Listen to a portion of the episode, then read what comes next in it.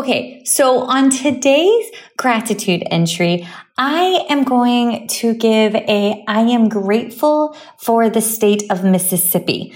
And here is why. Dr. Amy Lippert from uh, University of Southern Mississippi. Amy, if I got that wrong, I'm really, really sorry. She has invited me to come back and to present at the 2023 Misha Annual Convention. So I hope that you come join me and a bunch of amazing Mississippi speech language pathologists on Friday, September 22nd as, let me double check that I got that date right because that'd be embarrassing. Yes, Friday, September 22nd from 8 a.m. to 10 a.m. And I will be going through how to conduct a clinical swallow evaluation for early intervention through school age children, as well as how to write functionable child led goals that are just easy to collect data on, but also they're purposeful and meaningful. So, dear state of Mississippi and fellow colleagues, I am grateful that I get to come spend time with you at the Refuge Hotel and Conference Center in Flowood, Mississippi. And again, Friday, September 22nd, 8 a.m. to 10 a.m. So y'all sign up for the Mississippi State Speech Hearing Association Conference and I will see you there.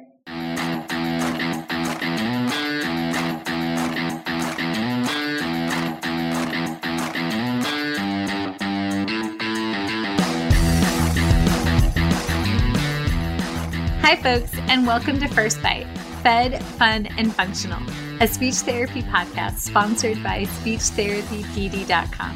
I am your host on this nerd venture, Michelle Dawson, MS, CCC, SLP, CLC, the All Things Peds SLP.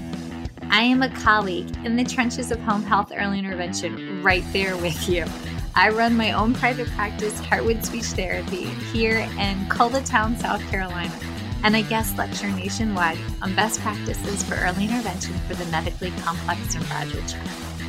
First Bite's mission is short and sweet to bring light, hope, knowledge, and joy to the pediatric clinician, parent, or advocate. By way of a nerdy conversation, so there's plenty of laughter too. In this podcast, we cover everything from AAC to breastfeeding, ethics on how to run a private practice pediatric dysphagia to clinical supervision, and all other topics in the world of pediatric speech pathology. Our goal is to bring evidence based practice straight to you by interviewing subject matter experts. To break down the communication barriers so that we can access the knowledge of their fields. Or, as a close friend says, to build the bridge. By bringing other professionals and experts in our field together, we hope to spark advocacy joy and passion for continuing to grow and advance care for our little ones. Every fourth episode, I join in. I'm Erin Forward, MSP CCC SLP, the Yankee by way of Rochester, New York transplant who actually inspired this journey. I bring a different perspective, that of a newish clinician with experience in early intervention, pediatric acute care, and nonprofit pediatric outpatient settings. So sit back, relax, and watch out for all our squirrels and enjoy this geeky gig brought to you by SpeechTherapyPD.com.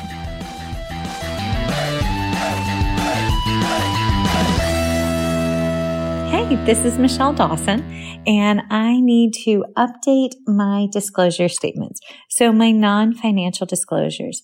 I actively volunteer with Feeding Matters, National Foundation of Swallowing Disorders, NFOSD, Dysphagia Outreach Project, DOP.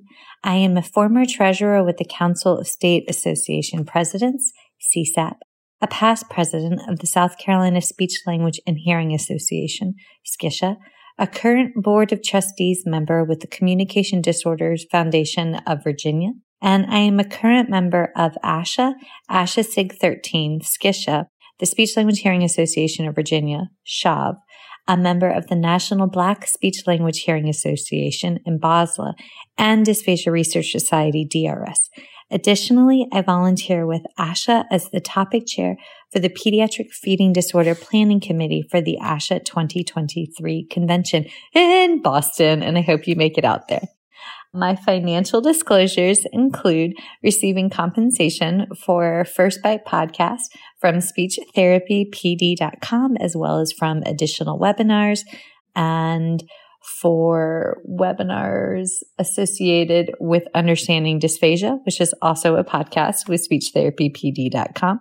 And I currently receive a salary from the University of South Carolina in my work as adjunct professor and student services coordinator. And I receive royalties from the sale of my book, Chasing the Swallow Truth, Science and Hope for Pediatric Feeding and Swallowing Disorders, as well as compensation for the CEUs associated with it from speechtherapypd.com. So those are my current disclosure statements. Thanks, guys. The views and opinions expressed in today's podcast do not reflect the organizations associated with the speakers and are their views and opinions solely. Okay, everybody, thank you so much for tuning in to this, what I'm lovingly referring to as a back to school episode. I know some parts of the country started probably two weeks ago. My boys are starting in three weeks, and this was the longest summer of our lives, but we are thriving and surviving. So, on that note, I am honored to have none other than Hallie Sherman. And Hallie, I feel like my Hallie sounds very bluesy, mountainy, twangy. So I'm so sorry if that comes no, out. you said it right. So you're good. she is a licensed speech language pathologist. And up until the end of this past school year, she was working full time at a public school in New York, specifically with fifth and sixth grade students but she also has experience working from preschool to high school. And I know that all of y'all listening out there, we kind of dibble dabble across the life continuum, especially within the PEDS world. But I am assuming most of y'all know her because she's the CEO behind Speech Time Fun Incorporate. And she has a teacher pay teacher store, a blog, and an SLP Coffee Talk podcast. So she, she does all of the things, and we're going to get to all of the things. So, Hallie, thank you so much for coming on. And what part of New York are you in? I'm in Long Island. If you can't tell by my thick, if you can't tell by my thick Long Island accent. my my future sister in law is from Staten Island, and very similar yeah. accents. Yeah. Yes, yes, but you'd you'd love her. She's a lobbyist. She used to lobby for the National Down Syndrome Society, and is like a fierce advocate. And now she lobbies for a mental health association whose name just went out of my mind because, of course, it did. But yeah, so hi. Thank you so much for having me. Thank you. This is, it's like, I love it when we get to do podcast crossovers. Like, it makes me very excited. So, okay, you work with the big kids. I get them little and we do our things and then we send them lovingly to y'all to do everything that I have shortcomings in, like speech sound disorders. And once we hit two to three word combos, I'm out. Syntax and grammar are not happening for me. but take us back to the beginning. How did you hear about speech pathology and what made this your calling? I am definitely an accidental SLP. On top of now, like an accidental entrepreneur in terms of speech time fun, I hmm. went into college completely undecided. My mother is a preschool teacher for the last 25 years, always wanted to be an elementary school teacher. She's like, go for teaching, go for teaching. I'm like, nah, that's not for me. And then my father was like, go for business. And I'm like, nah, not for me. So I went in completely undecided. And I always knew I wanted to do something with children, but I didn't know what. And I happened to meet someone freshman year, a friend of mine, and she was taking these speech classes. I'm like, what's that? And she was telling me about it. And I'm like, sounds kind of interesting. And so I took some classes, and I was never the star student. I was that B student just by like without having to try. I, mm-hmm. I, anytime I had to make any effort, I quit. In terms like if I went to an honors class or things like that. So also I'm taking these speech classes, which are very science rich classes. And I found myself actually studying and fascinated in it. And I'm like, I guess this is my calling.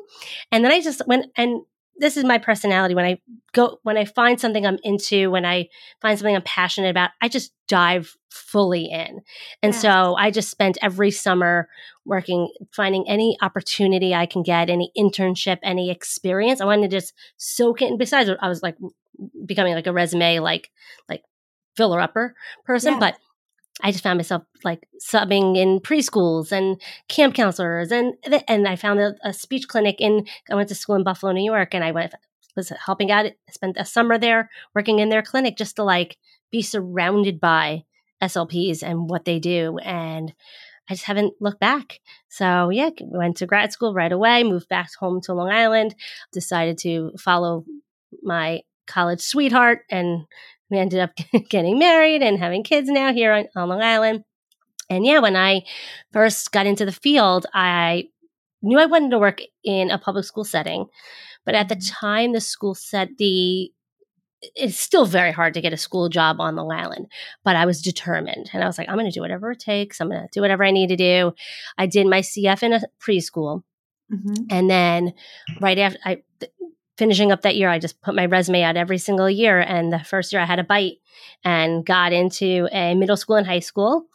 And I was a leave replacement. I just hopped leave replacement to leave replacement until I finally got hired as a tenure track position in a public school in, in New York. So, and here I am 16 years later.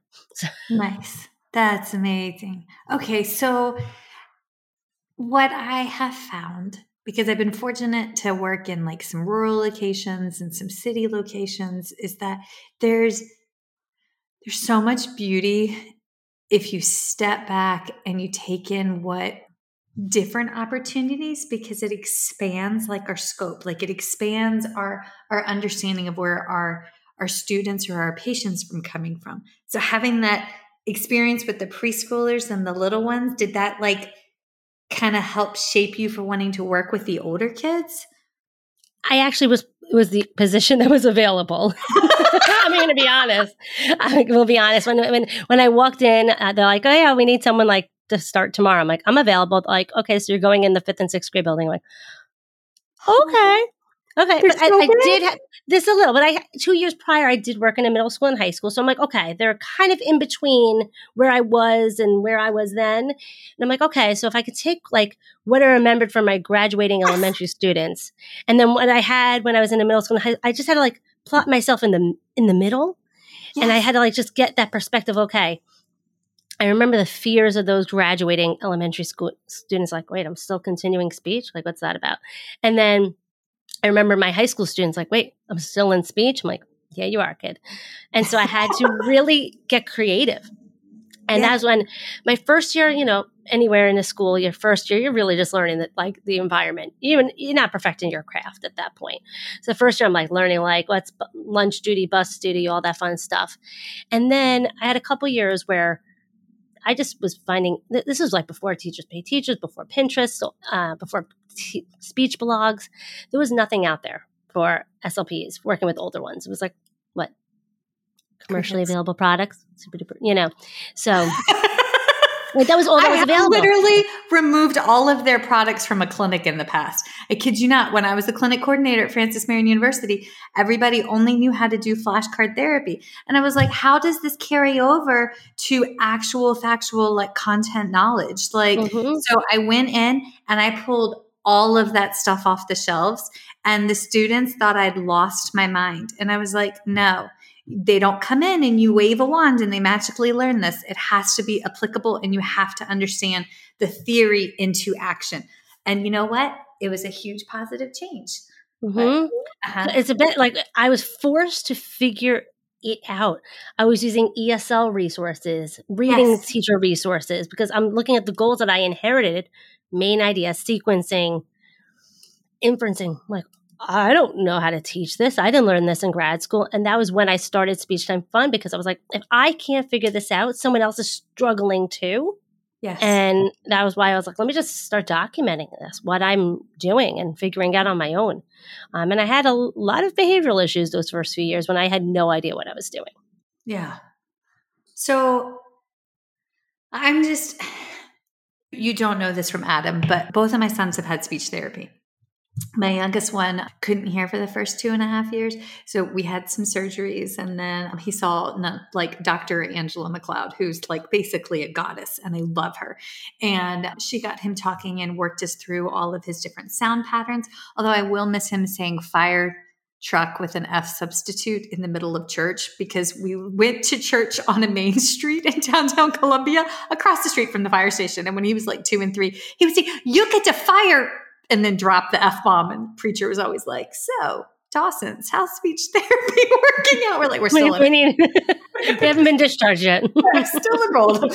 But my oldest, he had he was a pandemic baby and he also had a gnarly concussion. So he struggled with spelling, could read, but spelling still, spelling is still, it still stumps us. So it's been really interesting to watch how they've navigated this because we just finished fourth grade, but staying motivated to want to go. I've mm-hmm. watched as, because he's always been in university clinics, I've watched as professors, the grad students have had to shape intervention around his very passionate history buff battleship. It's been cool to watch. So how? How what it's on my side i can't be an slp in that role. I'm like i'm like straight mom. It's magic. And i know y'all aren't doing magic but you are doing magic. So how does it work?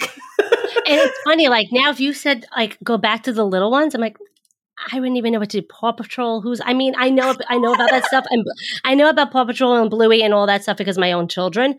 But I'm also like, they're my own children at home. I, I don't want to work with that age anymore. like when when their friends, moms, like parents ask me, or like family members ask me about early intervention, I'm like, you're asking the wrong SLP.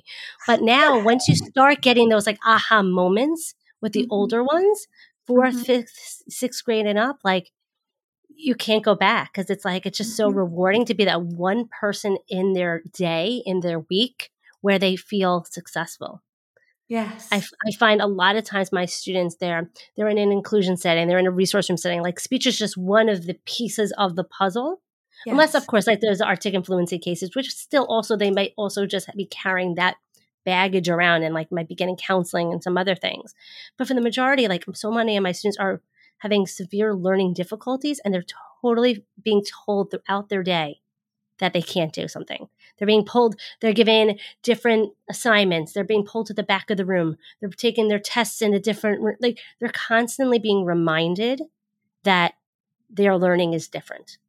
Mm-hmm. When the kids are when they're younger, oh, they get to leave the room and get a sticker. They're happy as can be. It's not so cute anymore to leave the classroom with some random teacher when you're a little bit older. They're, they become a lot more aware and yeah, it has that barrier. Yeah. The, uh, yes. Yes. Oh, I feel this on so many different levels.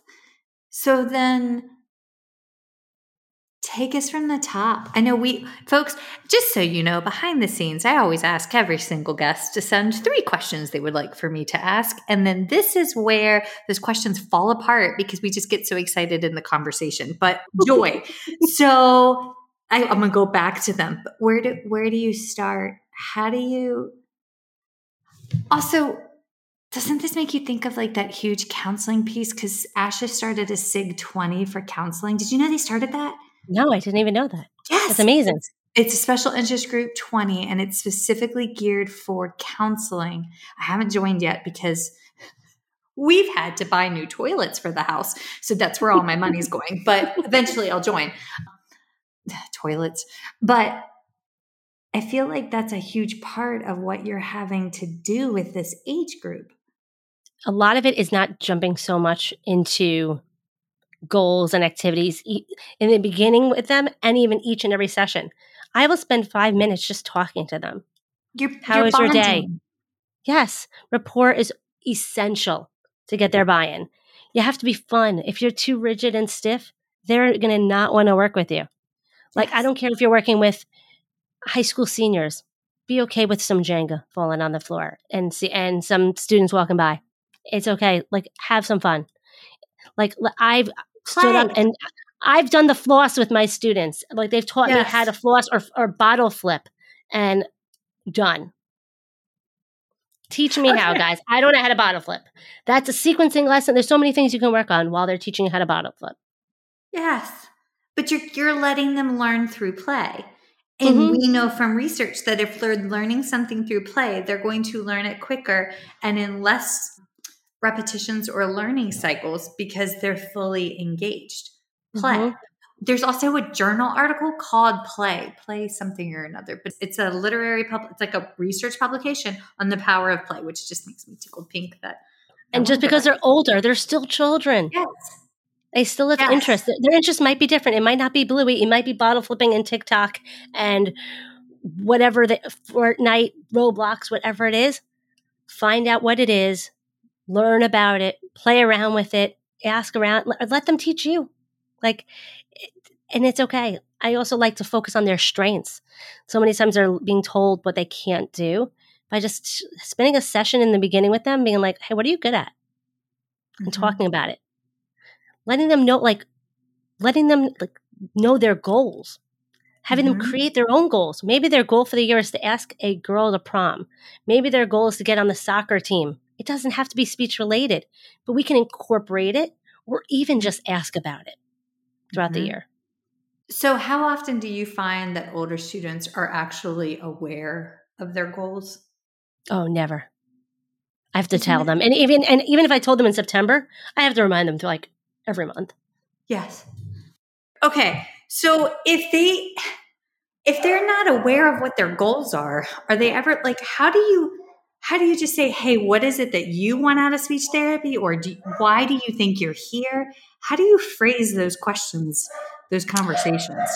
So definitely in the beginning as they're coming and being like, okay, what are some things that are easy for you? What are some things hard for you? And sometimes you can, depending on the students and depending on the groups, sometimes you can just have that open dialogue. Sometimes I have them write it down or journal or fill out like a questionnaire those first two days. This way it's like, this is between me and you. No one has to know anything about it. But even just having something on your wall that has all the different like types of goals, like vocabulary, que- answering questions like comprehension, sounds, like just some grammar, conversation. So, and like I literally, what, yes, and I'll literally point to the wall, be like, which, like, which one's hard for you? Which is what, what did we work on today? That's what your goal is, like, and and it's okay. And everyone, sometimes so many kids will be like, I speak fine. Why am I here? And it's like, oh my goodness, like yes, it's called speech, but it's speech and language. Do we, I was like, have we ever once worked on sounds? Nope. Like, and then even as I'm teaching my lessons in my introductions and my conclusions, I'm always reminding them, like, hey, has your teacher ever said, hey, what is this whole thing all about? Or can you tell me in your own words? Is that easy or hard for you? I'm, I'm going to show you a way that's going to make it a lot easier so that when your teacher does this, you know how to be successful. So not only am I showing them, okay, what I'm working on and why, but how it's going to relate to what they're doing in the classroom. Because if don't, if they don't see how it's going to help them, or again, if it's like a conversation or something like, "Hey, have you ever been out with your friends and had a hard time communicating X, Y, and Z?" Making it relatable to their life so they see how it's going to help them. Otherwise, we're really just doing something in a speech closet. I work in a speech closet, and why why would they do it outside of your closet? Why are they going to one do it inside your closet, and why would they do it outside your closet if they don't see why? Mm-hmm. Um, literally, my first job was a speech teacher with a bachelor's degree in Virginia, and they gave me an actual factual custodian closet. I had to remove the mop and the mop bucket in order to have a space. And I was like, this is not safe to have the children sitting on top of the drain pipe. Like, it no. was like, no. So that was the, fir- and they're like, well, the last speech didn't have a problem there. And I was like, the last she also didn't, she didn't stay. yeah, but like, how many have you gone through? So, like, let's start there and then progress forward. But okay, so then my question is do you, when you're holding these conversations in the small groups, do like how many are in the groups? And so, how, because I always, granted i was a speech teacher so i was an slpa back before we had like certified slpas but i personally struggled with how to align the groups so that there was scattershot strengths within the group to kind of like have a somebody who needed a little more help but could also facilitate examples in another child's weakness you see what or strengths oh, totally and i unfortunately schedule based on availability i try to keep somewhat like level students like i'll try to keep like obviously I only work with fifth and sixth grades, so it's really only one of the two grades. But I'll try to keep my self-contained students together, or my include like I'll try to not fully mix and match completely. Yeah. But unfortunately, it's not really like everyone with the same goal, but they all can benefit from the same things. They're all working on those same skills in the classroom. So you might not be working like student A might be working on sequencing, student B is working on main idea, but they both need those skills in order to comprehend and go to the next level. Yes. So, so whoever is more who has a strength in that one skill, they can be the role model. They can go first. They can whatever for the other, and they can probably benefit from the repetition and strategies anyway. Let's be yes. real. If they're, if they're with you, they probably can benefit from the repetition and modeling again.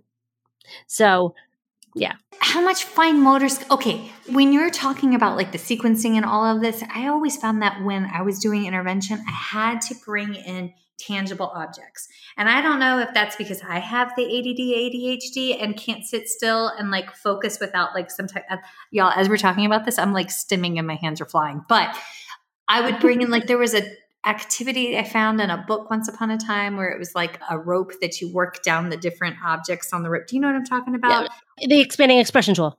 Yes. EET. Yes. Yes, yes, yes. yes. I love oh my God, I haven't thought about that thing in years, but I love that. that. There's like the Brady, the, the storytelling braid, the story yes. grammar marker, all those types yes. of things.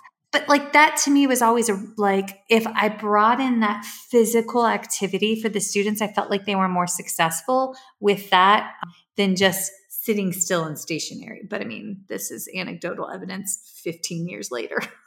well, I'm like, I like, let's stand up and play some Jenga. Let's play, yes. like, let's move around the room. Eh, knowing your students and their learning styles is also another thing you can do in the beginning as you're learning your students. There's so many free learning style quizzes online. Let them take it. Let them learn how to advocate for themselves. Oh, I need flexible seating. Oh, I need to stand up. Oh, I need a wobbly chair. I can't sit in these rigid chairs. I need frequent breaks. I need to hum while I'm thinking. Let them act like let them learn it. You hear about it too, and then teach them how to advocate for themselves because who says they have to be sitting down in a chair with a paper and pencil? Thank you. You have girls, two girls? I have two girls. I have a nine year old and an almost, uh, but this is airing, a five year old. Yes, I have the goose and the bear. So we're two boys, but they are, especially the little one. He's like, I tried to tell my body to be still, but it does not want to learn that way. But where they were in South Carolina and the start of the school year, we've put them in a different private school. It allows for learners that can't sit still, like you're allowed to move. And, but the fact that we have to say allowed this day and age with this much research behind learning styles is kind of scary to me that we're still in classrooms where neurodivergent children can't mm-hmm. move their bodies. Yeah. Mm-hmm.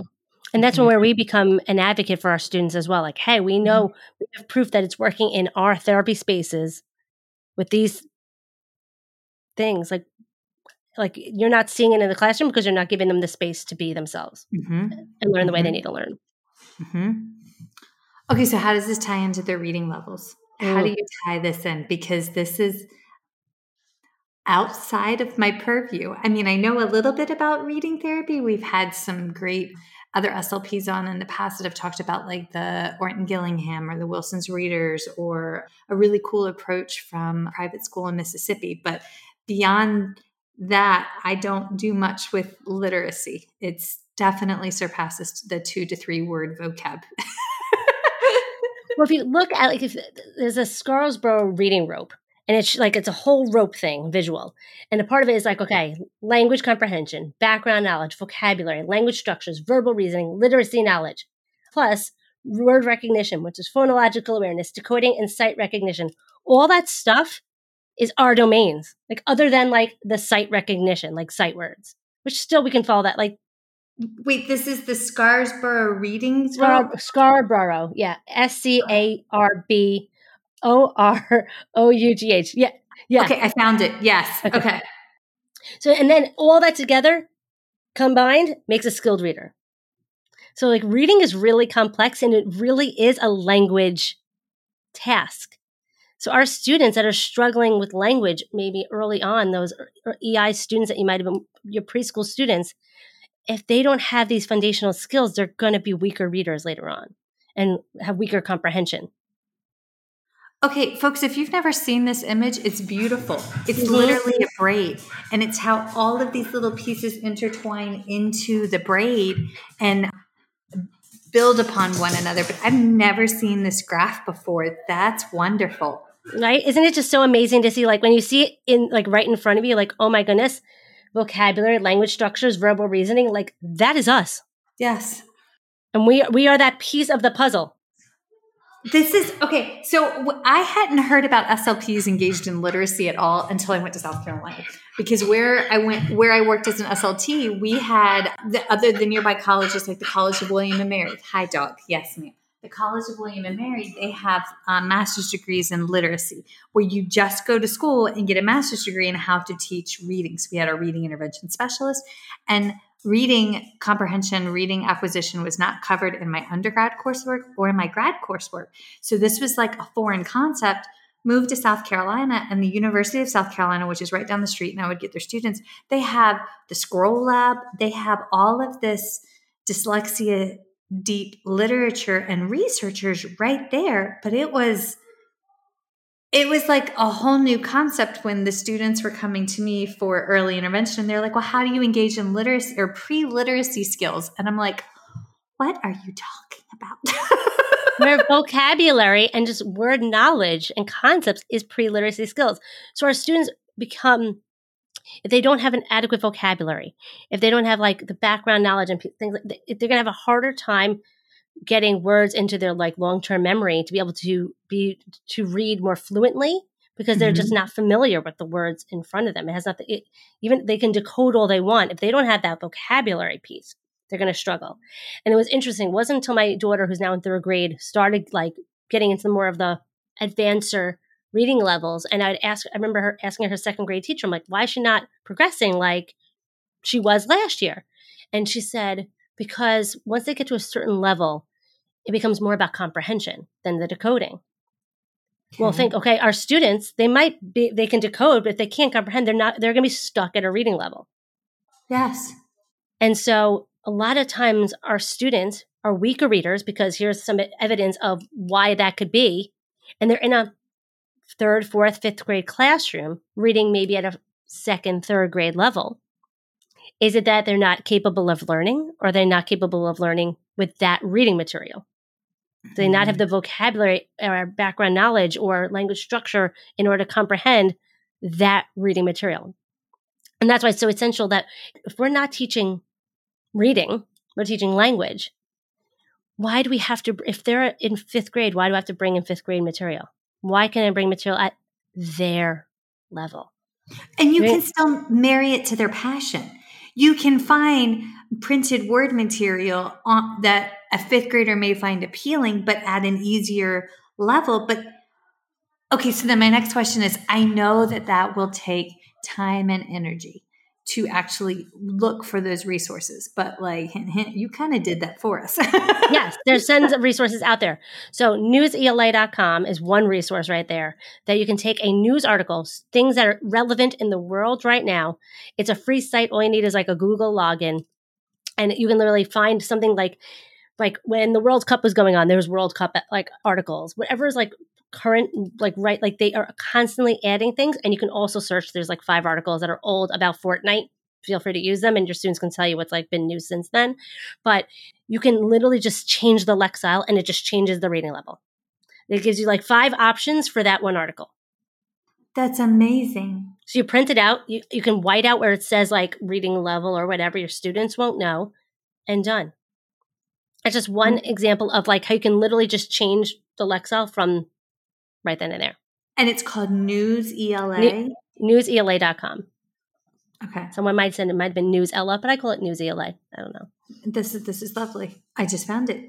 Yes. Mm-hmm. Wonderful. Okay. You so, literally just click an article and it, it, says like there's a drop down menu and honestly, yeah. just go to the lowest one. Who said like and you can play around with it and you'll see the as you go higher up in Lexile, the vocabulary is more challenging. The sentence structure is a little bit more complex. The length of the text is much more complex. So it's just like, okay, where are my students at? Where do they need to be? Do they need to be using, are you they learning at the paragraph level? Two paragraph. Where, where's the breakdown? and teaching them where they are at and building their confidence, starting where they can be successful. Get them that quick win. Okay, I'm just thinking I have a very dear friend who is a certified brain injury specialist, but she works with adults post stroke but post TBI. And her and I were having a sidebar conversation about like, you know, when the brain's recovering, if she's got readers that want to read that, I am sending that to one of my girlfriends for her adult patients because that's a phenomenal tool. Okay. Mm-hmm. It's it's news. It's it's written for kids, but it, it's just news at a simplified level. This is brilliant. Okay, give give us another one of your favorite resources. Um, another favorite one is DOGOnews is another news news website. It doesn't have different reading levels, but it has embedded videos. So it's a great one where you can. It's it's very wordy, and I might just simplify it for my like my students. But mm-hmm. I like that mm-hmm. it has videos to build in that background knowledge. So if you're if you're, I always yeah. am doing pre reading strategies like, hey, what do you know about zebras. I'm making this up. I just, and they might have videos about zebras right on that website to just introduce them to the concepts. You can have that conversation and then read the article because we all know if your students have that background information and that, that buy in, and they see the benefit of it, and you can see where that breakdown is before introducing a concept. And then you can teach them to do that same thing for them. Hey, your teacher just gave you something to read on X, Y, and Z. If you're not familiar with it, you can go to kiddle.com or one of those other kid you know search engines and learn about it before you read that article. That's that's we BrainPOP junior is a favorite mm-hmm. in our household. Has your daughter discovered brain mm-hmm. pop junior? Yes. Love BrainPOP. It's BrainPOP they love BrainPOP but it also has has in some the videos so that kids that learn that way that visual learning style mm-hmm. can really soak it in and um, they have the world's worst dad jokes. I don't, y'all, if you're listening, my husband is a connoisseur of bad dad jokes. And like, hey, at the end of every podcast, I tell a bad dad joke. So it's really okay. Really? yes.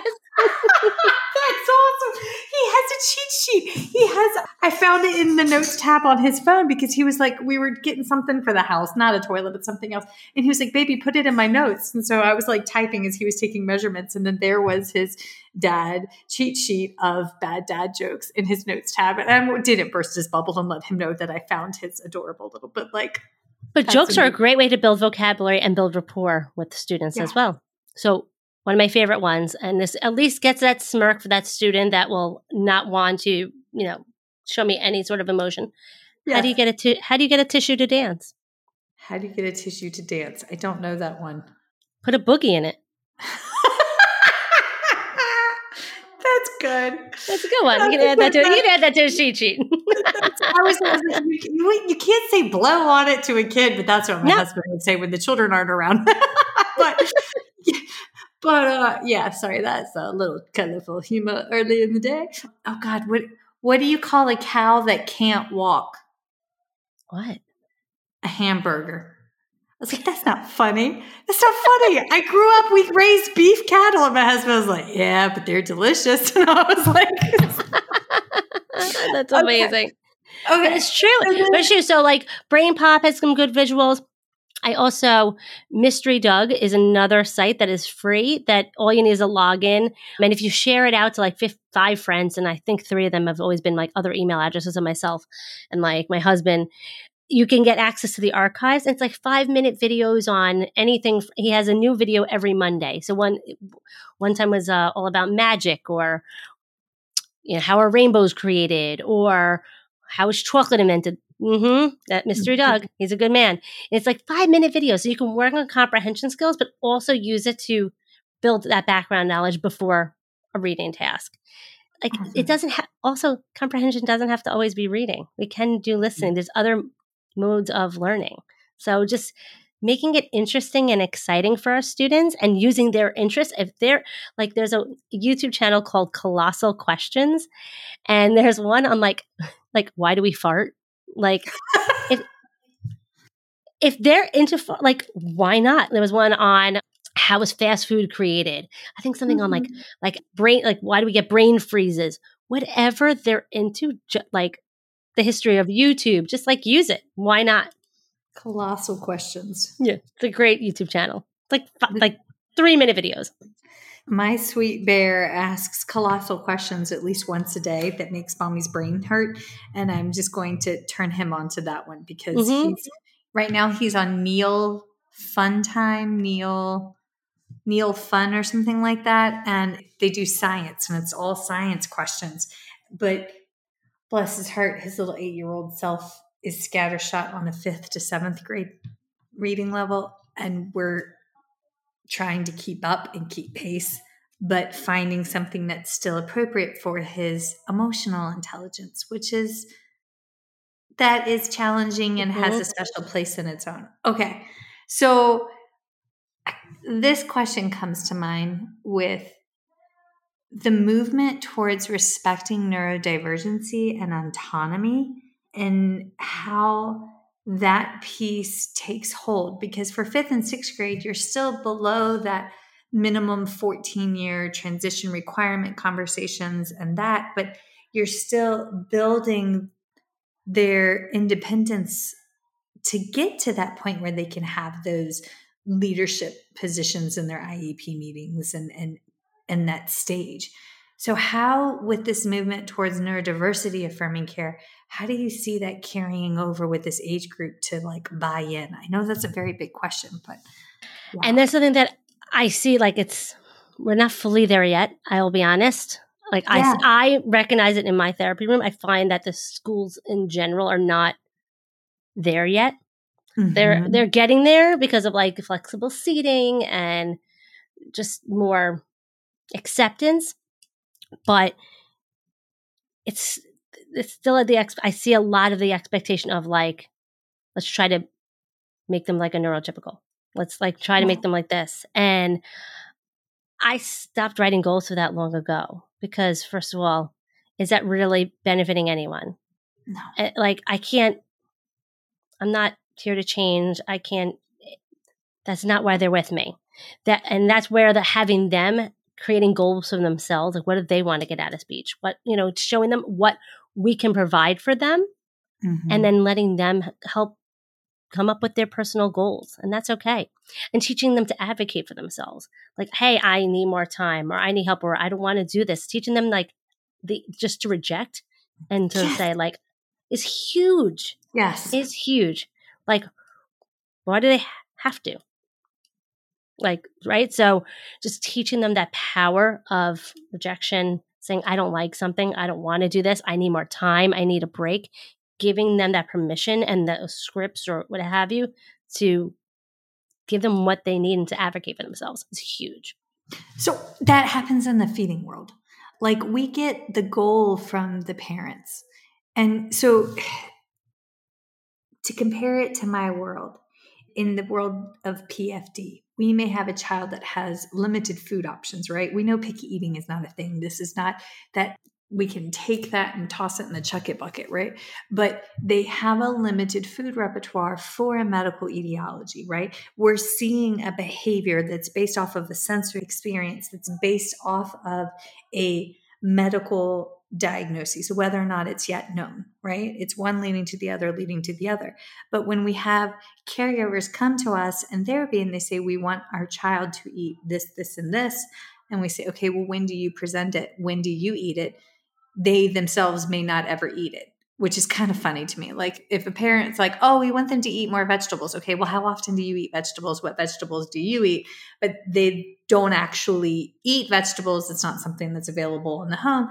That's an unrealistic expectation for me to ask a child. Or if they want a little one to eat a sandwich, okay, I, I, can see the value in wanting them to have breads. Maybe they need carbs for whatever reason, but why am I going to ask a child to eat crust if they don't want to eat crust? I was raised that if you eat the crust on a sandwich, you're going to get a hairy chest.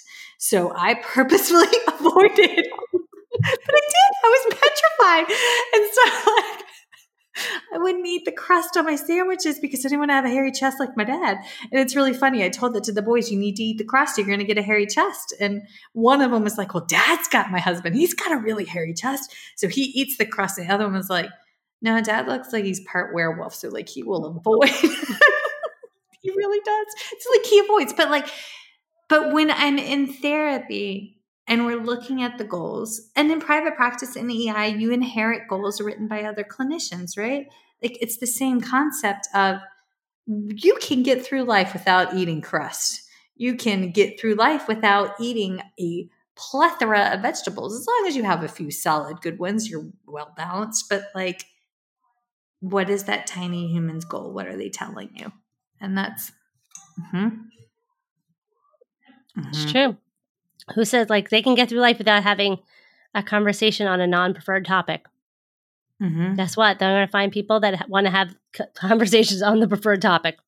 They will. They will. Oh my God, I had one little guy who only wanted to talk about vacuum cleaners. I learned so much about vacuum cleaners, and his grandma was like, he's never going to find another friend who wants to talk about vacuum cleaners. Well, he found somebody who wanted to talk about chainsaws, and they would talk at each other, but they bonded talking about chainsaws and vacuum cleaners and trying to make connections between the two. And it was beautiful that I will always walk away. I didn't really want to learn that much about chainsaws. I saw a scary movie one time. It was kind of scarring, but like vacuum cleaners. Mm-hmm. Hey, you know what? It's finding that connection piece and showing them like, hey, it's okay. And here's how to advocate for yourself and and teaching other students around them. Like, it's okay. Like this okay, is how we accept everyone. Yes. But how often how often do school based clinicians in your neck of the woods actually get the opportunity to go into a typically developing classroom to talk about neurodivergent conversation patterns and social skills? We honestly don't because we're so busy. What I do enjoy though is, and I might be saying something that I'll regret later, but that's why I do enjoy like lunch duty and things like that because I get to see how like just the students in general play and interact and how I see my students interact. And it's an opportunity to just like observe and kind of take a step back and see how, like what's going on. Because yes. so many times we don't see them in their like environments. Yes. So l- luckily, like that's where like, you know, collaborating with the school administ- like administrators and school psychologists and the social workers and the school counselors who might have more of that ability to go into the classroom mm-hmm. is an opportunity to like, hey, like I've been kind of just subtly sending links to articles and stuff to my colleagues. I'm like, I don't want to like be pushy, but you might find this interesting. And I'm mm-hmm. just like, you might want to read this because this is what I've been reading up on. Mm-hmm. Mm-hmm. We Bear's classroom when he was in first grade. He came home and he goes, "I have a friend who has, I have a friend who has the tism like Uncle Matthew my brother-in-law. And i was like okay that's what we call that's what uncle maddie calls it is the tism. So this is just what is unique to pack dawson and i'm like okay so he has he has the tism. He goes but his tism looks different than uncle maddie's he calls it autism not tism. And i was like okay so that's that's its technical term and yes. And the little boy when he was new to the class came into the class and spoke to the class about which I just thought this was profound. He had his mom, and him and his mom went through and they talked to the class about how sometimes when he's overwhelmed, he needs to hide under the teacher's desk, right? Because it's too loud or there's there's something. But I understand it was a luxury of a moment because we were at this lovely little charter school, right? It was very much a Mr. Rogers opportunity. That's, you know, Fred mm. Rogers. But like sometimes I wonder when we're doing goal writing specific for our patients and the students that we work with, if we truly are going with total access, and there's a technical term for it the access to equal equitable access to barriers the term will come to me later. But when we're looking at the world from that perspective shouldn't we be going into typically developing classrooms and talking to them about neurodivergent communication patterns? Shouldn't this be part of their core curriculum on how to communicate and engage with everybody? Why is the burden always on the ones that we've been called to serve? It mm-hmm. just, I'd like to wave a wand and make that part of mandatory core curriculum, mm-hmm. but and I know my daughter, like, I know, and I don't know about in the school I even work working, if that really is touched upon, but I know my daughter has come home and was like, Mommy, we learned about like Down syndrome and this and that. She's one time just came home and she's like, it was someone came into my room. I think it must have been the social worker or something, and was mm-hmm. talking to them. It was just part of like the SEL curriculum. What what is the word SEL? Like, SEL, like the social emotional learning. I think it was part of that okay. curriculum or some some sort of curriculum, maybe social studies. No mm-hmm. idea, but it was definitely a part of it, which I thought was very fascinating because she came home asking me about it, and we talked about it more. I'm like, yes, you know, some of the students that you know mommy works with has some mm-hmm. of those things, and like, oh, okay, and just brought her awareness. Yes, I thought was interesting, and it's like, oh, like it starts the dialogue, and I think it's beautiful that they were talking yes. about it. Yes. Okay. So we've been talking about goals and we've been talking about this, but how do we make this fun for us to work on like critical thinking goal? Like, how do we make it fun? Because I like that that's the name of your podcast and like your your well, not the name of your podcast, but the name of like your company is is fun. Using their interests if they're if they're into farting using their interest incorporating games finding articles on th- if they're into chainsaws i bet on wonderopolis.com i bet if you type in chainsaws you might get a whole article on all about chainsaws. I know there is one on refrigerators like you know how's a refrigerator made or like the history of the refrigerator. I did find that one. But if they're into soccer there is a youtube video on like a soccer like a like soccer player miss or fail or score or miss or something like that. They can predict whether or not the soccer player is going to go. Like, let them use that as part of the lesson. I am always, I love using Pixar shorts and like different YouTube videos. There's one, the snack attack. There's coin operated. There's, oh my goodness, there's a million videos under the sun that I love using. Um, oh my goodness, one man band. Glued is one where a kid is obsessed with like video games. Just using that, I, I plug those into Edpuzzle, another free site where you can embed comprehension questions. And so, like this way, you set it up once and you have it forever, and it pauses the video at that moment so you can talk about things, ask the question. It becomes a t- like you get to select when you continue with the video, and it's just the kids love it. They're like, wait, I'm not writing, I'm not reading. No, we are still working on main idea, some whatever we're working on in a way. And also, again, just getting them that quick win, showing them using a graphic organizer, something as simple as that. Showing them, and don't use the graphic organizer afterwards because then it becomes like a memory task. Show them how Wait. to use it, like while reading or while watching a video, like a, any graphic organizer. So, say you're working on summarizing. I like using somebody wanted, but so then, and having them plug in as they're watching the video, as they're reading, so they know exactly how to verbally tell a summary afterwards. So just teaching them that strategy to be successful. Okay, when you said graphic organizer, my brain tried to dig deep in the recesses of fifth grade, and I was coming up with like the the what is the Frank the Lisa Frank folders. Mm-hmm. That's as far as I got, and I was like, "This is Michelle." Because our students don't know how to like they don't know how to they don't know what to listen for, so we can give them a visual or some sort of tool so they know. Okay, okay, let me take that cognitive overload out of it and say, just you're listening just for this, and teaching them to do chunking. Okay, I'm gonna we're gonna read a little bit, or we're gonna watch a video, or listen to it. There's oh my god, there's the six minute podcast. So there's a podcast that has like many episodes. It's all six minutes long. Another thing that you can, it's like mis, like a mystery, you have to start at episode one, otherwise you'll be very confused from experience.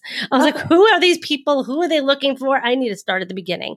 But it teaches, it's just different modalities, but again, using that same strategy. So whether you're using the expanding expression tool, again, using all these different things that are fun and engaging and motivating for our students. And again, showing them our thinking about our thinking and showing like, this is what I do. If we just give them a tool and say, hey, good luck, let me know how that goes. Let's keep practicing it. And my favorite uh, quote is Albert Einstein if you do the same thing over and over again and expect different results, it's insanity. Yeah. Like we have to, like, if, if we're pra- like these students have been exposed to these skills in the classroom and it's not sticking. We have to do a different approach. We have to take that SLP lens. What thing from that rope are they missing? Is it the vocabulary? Is it the sentence structure? Is it the print cons? Whatever it mm. is and hone in on that and show them how to and how to build that weakness using their strengths. I love that. Okay. Can we talk about how you took your frustrations at your lack of ability to find product, to find content to meet your students' needs, and you filled the void. You did it yourself. So, can you walk us through that journey, kind of like how you became an entrepreneur, and then what what you have crafted yourself? Because I want to shine your light because you, have done a bloody phenomenal job. So share it. Thank you. Well, again, I found that there was nothing out there for my students' reading levels that was age appropriate. I was finding things like that looked like a second grade activity with cutesy graphics and cutesy topics and bubbly fonts. And I'm like, my students are 12 and into TikTok. They're not into mm-hmm. like Sally goes to the amusement park. Also, so my students might not have had some of the background. Like I wanted things that were relevant to my students, their experiences, and their interests. So I started creating it. I was like, if this doesn't exist, I'm going to write it. So I started mm-hmm. writing things that are about like articles about Nintendo or take whatever they're into at a simplified reading level, simplified sentence structures, so that they can be successful. I started researching the tool, like graphic organizers and strategies are needed in order for them to compensate for their weaknesses and figure it out and i embed them into i started embedding them into my resources this way other slps don't have to spend hours searching and researching and trying to find it out themselves like here's the article here's the activity here is the visual aid here is the graphic whatever i need to teach them how to do it mm-hmm. and i and started just uh, and started making it available for other slps because i figured if i needed it someone else needed it as well Okay. So how I don't know how teachers pay teachers works because I one of my girlfriends left and she was like, honey, feeding therapists typically aren't on there. And I'm like, yeah, I, I know. So how do people find you? Where, where, where is that? So on Teachers Pay Teachers, you can search Speech Time Fun, or if you go to shop shopspeechtimefun.com, it'll redirect you directly to my Teachers Pay Teacher store, where I have over 600 resources. I, I lost count after 600, but I've been doing this for 11 years now. And I have everything there. You can search by skill, you can search by a concept like I have things on summarizing, I have things on prefixes and suffixes, I have things on working context clues, I have just comprehension packs. I have since I love using videos, I have video companion packs which I I provide the questions for you so you can ask the questions while watching these fun YouTube videos. So I do data. The, uh, yeah. I know people love the data. Are there like there's ways to like keep track of the data when they're going through? So some of them, like the cheat sheets, have like check boxes and things you can check off as you're going through it. You can mark down right then and there. When it comes to data, a lot of it is also I really am passionate about the teaching first, data second. I know it's a mm-hmm. it's so I think it's important to spend maybe the first five minutes of the last five minutes, maybe two minutes to collect your quick data. But again, that anecdotal data is so much more important. What was needed to be incorporated or be shown to them in order for them to be successful? What was it the paragraph level? Was it two, like, was it a story? Was it a visual aid? What did you have to model? Did they need numerous prompting? What was needed in order for them to be successful? So I find that so much more beneficial in designing future lessons and how to tailor it to their needs and how to tailor our prompting and our guidance and our pace. On like that's the beauty of what we do is no one's forcing us to go to the you know, next, the, we don't have a curriculum map. Mm-hmm. And that's why, I, you know, I find it so important. At the same point, that's why I, I did create a digital data tool for my SLP Elevate membership. So this way they have a digital data tool in the beginning, at the end. They can easily plug in their goals, plug in their data, and then move on and go back to teaching. Because that's what we're there for is teaching, not data. Okay.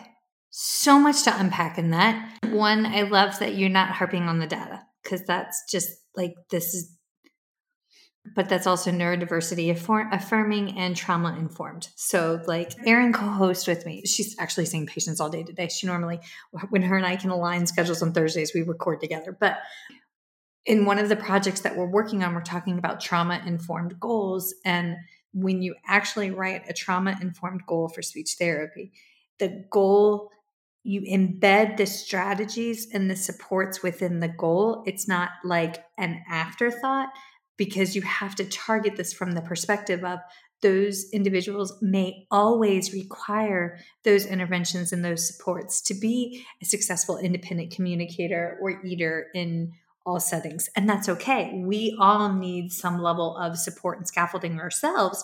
It's just that over time we've learned to forge that for ourselves or put ourselves in situations where that's readily available, right? But if we shift it and embed that from the beginning, I feel like that's another way to build confidence for the students because we don't Mm-hmm. they don't have to worry about like the rug being pulled up from underneath of them. So I just I and, love this. and also just spending the time, especially when you're evaluating the student or collecting your baseline data, to really get a true impression of what your students need, that we Yes. can really write a goal that they can attain. Yes. We don't want to write a goal where that you're like, I don't know how they're going to get this by June or by Mhm. in a year. And then at the end of the year, they're like, okay, am I going to roll this goal over? Like, no, we want them to be successful. Doesn't Yes. mean they're graduating from speech. It means they're graduating from that goal and they can move on to the next thing. yes. So the better we understand where they're at and how they learn, we can write a goal that is appropriate for them. Yes. Okay, wait. You talked about a membership. What is this? So two years ago, I realized people were saying to me, "How you have like over 600 products in your TPT store? I want to buy everything. How do I know? Like, I'm getting, I'm getting lost in what to find." I started a membership SLP Elevate, where every month members get like a themed res- pack of resources, relate like give giving them all the activities they need for the common goals for older students. So, Mhm.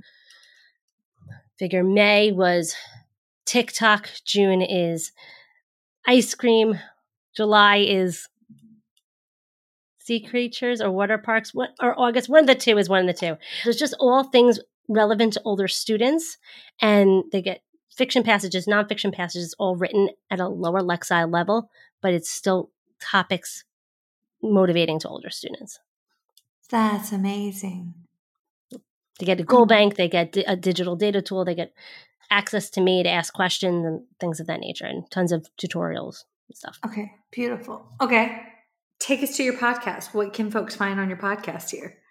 Every Monday morning, I provide the jolt of inspiration, like your cup of joe, to get you through your week, including a joke of the week, which you can literally take and steal and place on a wall or a dry erase board for your students when they come in. My students are always looking for my joke of the week, but I have covered topics on all things from keeping students motivated to working on vocabulary. I bring in various guests that um, all work with older students or just related topics related to the field, and all just fun and motivating and 20 minutes or less. So every Monday morning, you can find me on all podcast platforms. Cool. SLP Coffee Talk with Yes. beautiful purple glasses. And be- uh, yes, because everyone loved the way I say coffee and talk, so m- why not? I love that. Okay. All right. The question that I ask everybody at the end of the podcast is it's an I love you note to my grandma, right? Because my grandma raised me and she always said, All right, so what are you going to do with your love money? Where, where's your mad money at? Whenever we had mad money, she'd want to go to antiquing, which was a junk shop, let's be honest. Let's call it what it was. But if you have any love money or mad money left over, and somebody wants to tithe it or donate it, is there an organization or a nonprofit or a scholarship you'd like them to send it to? One thing I love to contribute, at least annually or biannually as much as I can, I love to go on Donors Choose and find SLPs around the country that are looking for resources to help their students. And I always try to donate to them. So you can go on Donors Choose, type in speech therapy, and help out SLPs around the country just trying to fund their speech closets or whatever they need. And some people are looking for iPads, color printers, Velcro, books, just different things. So you can find SLPs local in your communities or neighboring communities, or just browse and just can contribute 25 bucks, whatever price is, you know, comfortable for you. Oh my gosh. Nobody has, in all these episodes, nobody has said donors choose for SLPs. I, that's amazing. Thank you. You're welcome. Yes. Awesome. Okay. Well, Hallie, thank you so much for coming on. This has been a joy. I am grateful we get to kick off 23 24 school year. Also, doesn't that feel weird to be saying that already? That's really weird. 24, That's really weird. So I'm not feel even done. I'm not even done with 2023 yet. So Mm, mm, this is, this is I how I feel about that. But okay. And folks, if you are on the land of the Instagram, check us out, First Bite Podcast. And Hallie, or what is your Instagram handle? Speech time fun.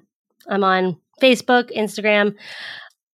I'm on Twitter and TikTok, but I wouldn't really say I'm there. But Facebook and Instagram is really where I hang, and then my podcast. So speech time fun. I mean, I'm on Instagram, but I also have my my favorite account. If you ever need something, it's called Round Boys or round.boys.com, and it's spherical animals in motion. It's the greatest Instagram account you're ever going. They That's just they move and then they fall. Okay. There you go, folks. There's my contribution to today's podcast. Please check out roundboys.com or whatever it is. Maybe not .com. That could go to scary places. It's on Instagram. Okay, Hallie, thank you.